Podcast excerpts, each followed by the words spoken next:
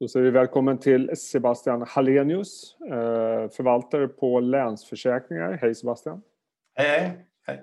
Kul att se dig första gången här. Jag hoppas det blir flera gånger. Det beror lite grann på hur du gör, hur bra ifrån det du gör i Men jag tror det blir bra.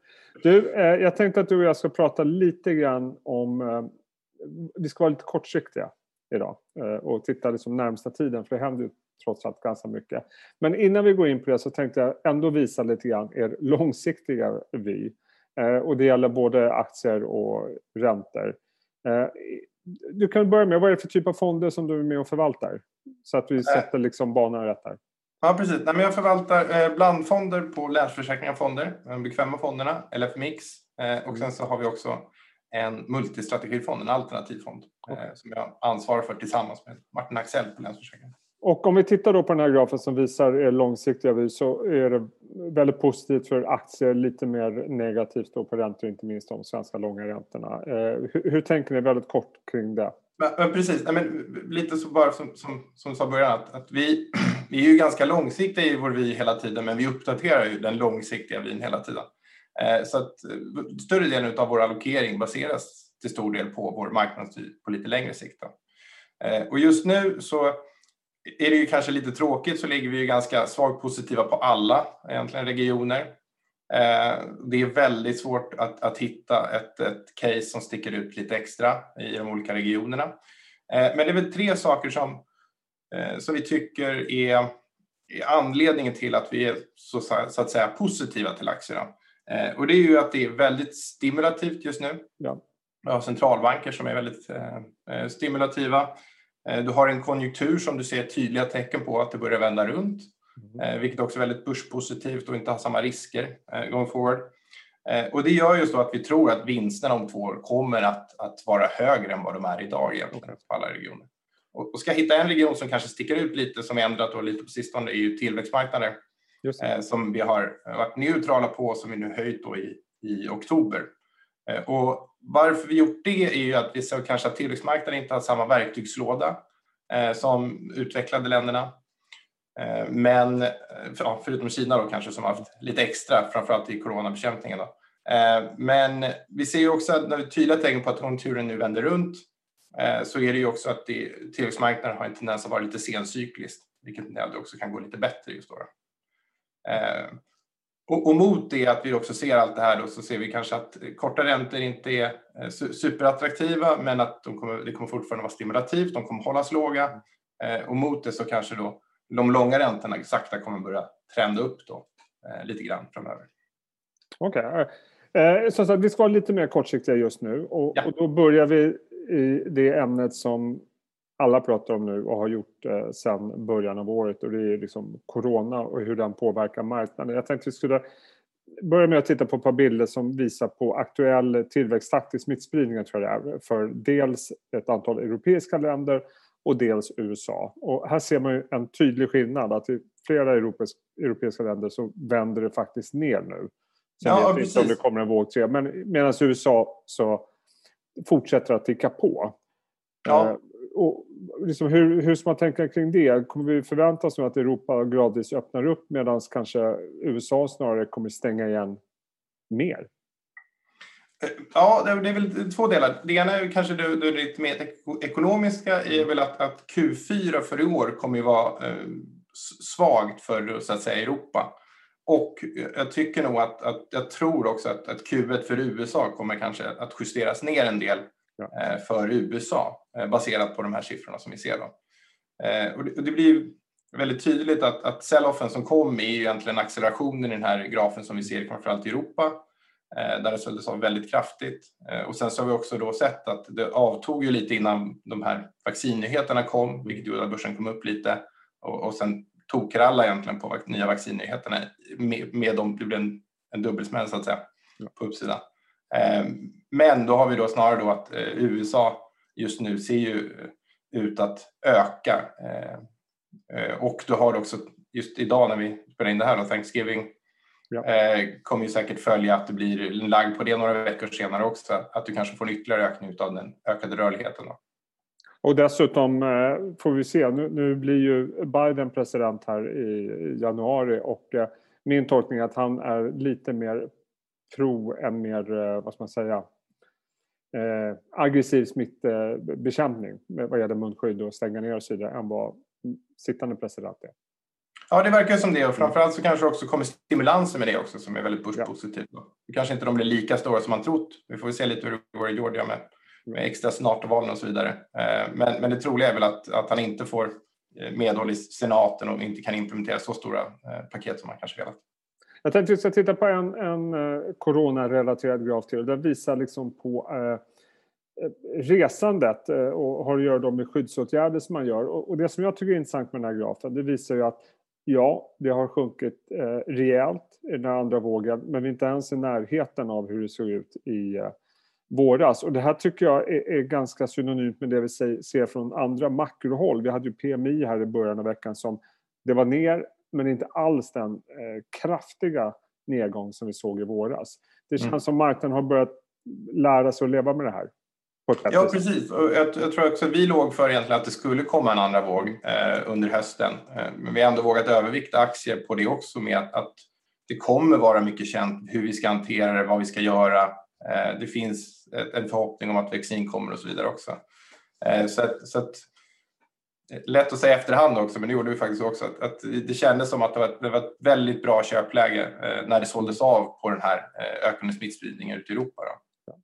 Eh. Och, och, det känns ju som marknaden som du var inne på också att eh, inte minst börsen är, har ett helt annat överseende med det här nu vilket jag misstänker är starkt kopplat till att det finns ett ljus i tunneln i form av ett antal vaccin som kommer allt närmare lansering. Är det så ni tolkar också att börsen ändå parerar den här nedgången i ekonomin och våg två av corona?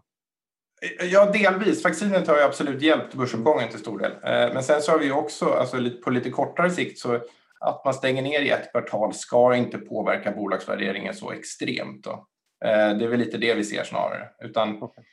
eh, ja, det är väl det jag skulle svara på den frågan. Eh. Samtidigt så får jag känslan av att Eh, marknaden prisar in en, eh, om man tittar på just vaccinet, att det kommer gå ganska fort att få ut det här. Jag tycker ändå man får signal om att, inte minst i Sverige, att det här kommer ta tid. Det här kommer ta kanske minst ett år innan tillräckligt många är vaccinerade. Finns det en risk att vi överdriver förväntningarna på vinståterhämtningen och den ekonomiska återhämtningen, åtminstone under första halvåret eller under 20 Ja, men det tror jag absolut eh, att, att det gör. Eh, sen så tror jag samtidigt att man kan inte liksa de två, att vissa kommer börja få vaccin. Eh, det tror jag faktiskt kommer ske relativt snart. Ja. Sen så ja, inte det mitt expertområde. Eh, men jag tror att, att en, liksom en, en återhämtning av tillbaka till normalläge, det vet jag inte riktigt om vi är till, till och med efter sommaren. Mm. Så det är väl också den delen i det hela som man måste ta. Men, men onekligen är det så att, och du har ett antal intressanta grafer som visar det på att börsoptimismen är rekordhög. Det var dels de här eh, från senaste Bofas investerarenkät som visar att Eh, övervikten netto är på rekordnivåer och dessutom inflöden till aktiefonder globalt är också på rekordnivåer. Mm. Så uppenbarligen så ser marknaden stor förhoppning på att det ska vända rejält nästa år.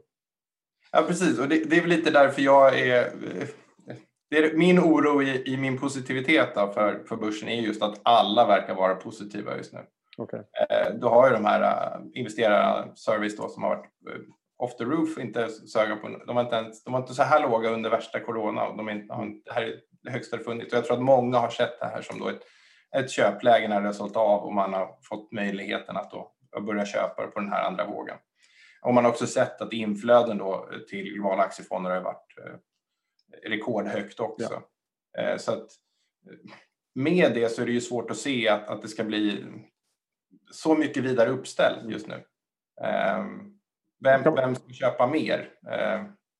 Tycker du att, eh, med andra ord, att eh, förväntningarna och utsikterna kortsiktigt är eh, väl tilltagna med andra ord? Att man prisar in för mycket just nu, eller? Ja, jag, jag, tror ju ändå som sagt att vinster kommer skruvas upp på två års tid, absolut. Men multipelvärderingen som bygger till stor del på sentiment, ska vi säga, Eh, den är ju uppskruvad. Det, det, det, är svårt att hitta ett chart på där den inte är det. Ja. Du kanske ska se på VIX långsiktigt och säga att VIX är på 20 just nu och det ska vara ner på 10 eller något sånt. Ja, jo, där har du en grej. Men annars så är det ju det är ju extremt överköpt skulle jag säga på kort sikt. Mm. Jag tänkte lite avslutningsvis om, om man tittar då på Alltså marknaden prisar in en bättre ekonomi, man prisar in eh, vaccin som kommer gradvis rullas ut. Det här har ju då eh, lett till att vi har sett en, en eh, att värdeaktier har liksom tagit igen lite grann gentemot tillväxtaktier i varje fall. Tror du att i takt med att vi får fler vaccinnyheter, i takt med att ekonomin börjar rulla ut, att den här trenden kommer att förstärkas? Det är lite skillnad på kort och lång sikt givetvis, men tror du att det här är på något sätt en fortsatt revansch för det man kallar för värdeaktier? Ja, hade det varit en, en, normal konjunkturförlopp så hade det ju snarare eller hade det varit precis det att det mer cykliska som är lågt värderat efter en konjunktursättning är det som går, industri och så vidare, bank när långa räntor börjar stiga och så vidare. Mm. Eh, och, och, det är lite det tecken vi ser på. Det, det kommer så extremt då när det blir så positiva nyheter på just vaccinet. Då. Ja. Eh, och, och, det är ju lite den där balansen att förstå i att om vi är tillbaks till en normal miljö efter sommaren, eh, hur lång tid tar det och, och, vad kostar det för någonting i de som kanske inte kan satsa på samma sätt? Ja. Så att, att allting ska hända på en gång på det sättet som vi sett nu i, i eh, november, det tror jag ju inte på. Eh, att, att man behöver kasta sig in då i value så att säga. Eh, men jag tror ju till, till viss mån på att det är ett när konjunkturen kommer tillbaka så är det som de vanligt så kommer att cykliskt att överprestera eh, det mer defensiva eller det som har varit mer egentligen tech som har gynnats av pandemin. Då, ska säga. Och eh, du, nämnde början att ni är eh, givetvis långsiktiga men hur ligger ni positionerade just nu utifrån det som du har berättat nu att du tycker att det är liksom överköpt? Eh, men vi, vi, har ju, om vi säger rent aktier då, så vilket de flesta kanske mm. tycker är intressant, så har vi varit överviktade sedan i eh, maj och i nu den här hårda sell-offen i oktober, då köpte vi mer. Vi köpte Europa, vi ökade vår övervikt. Eh, och så har vi då, sålde vi av efter vaccinnyheten, fantastiskt. Och sen på de här då delarna så har vi också sålt av lite. Okay. Eh, så vi har handlat runt lite för vi ändå långsiktigt har ju värderingen kommit ner en, en hel del. Men vi är fortfarande överviktade aktier. Men vi är okay. inte alls till den nivån som vi varit i slutet på oktober. Och vad är det liksom ni väntar på för... Eh, vad skulle få er att öka aktievikten igen? Eh, ja, det är väl att marknaden kommer ner mm. ganska... Alltså det på något sätt att vi kan skruva upp den framtida värderingen ganska mycket på ett sätt eller annat. Om börsen går ner eller, eller om vi ser att tillväxtdata ökar väldigt ja. kraftigt. Då skulle det också kunna vara en sån del. Mm. Men, men, där är vi inte just nu, utan nu ligger vi snarare då för att framförallt i USA kanske skrivas ner lite på kort sikt. Ja, det blir intressant att se vad som händer den närmaste tiden med eh, Thanksgiving och nya presidenter och allt vad det är. Eh, Sebastian Hallenius, väldigt kul att se dig, väldigt kul att höra dina tankar. Eh, hoppas att vi snackas vid snart igen. Ja. Se vad, hur det här har utvecklats. Sköt om det. Tack, kul att få vara med. Hej!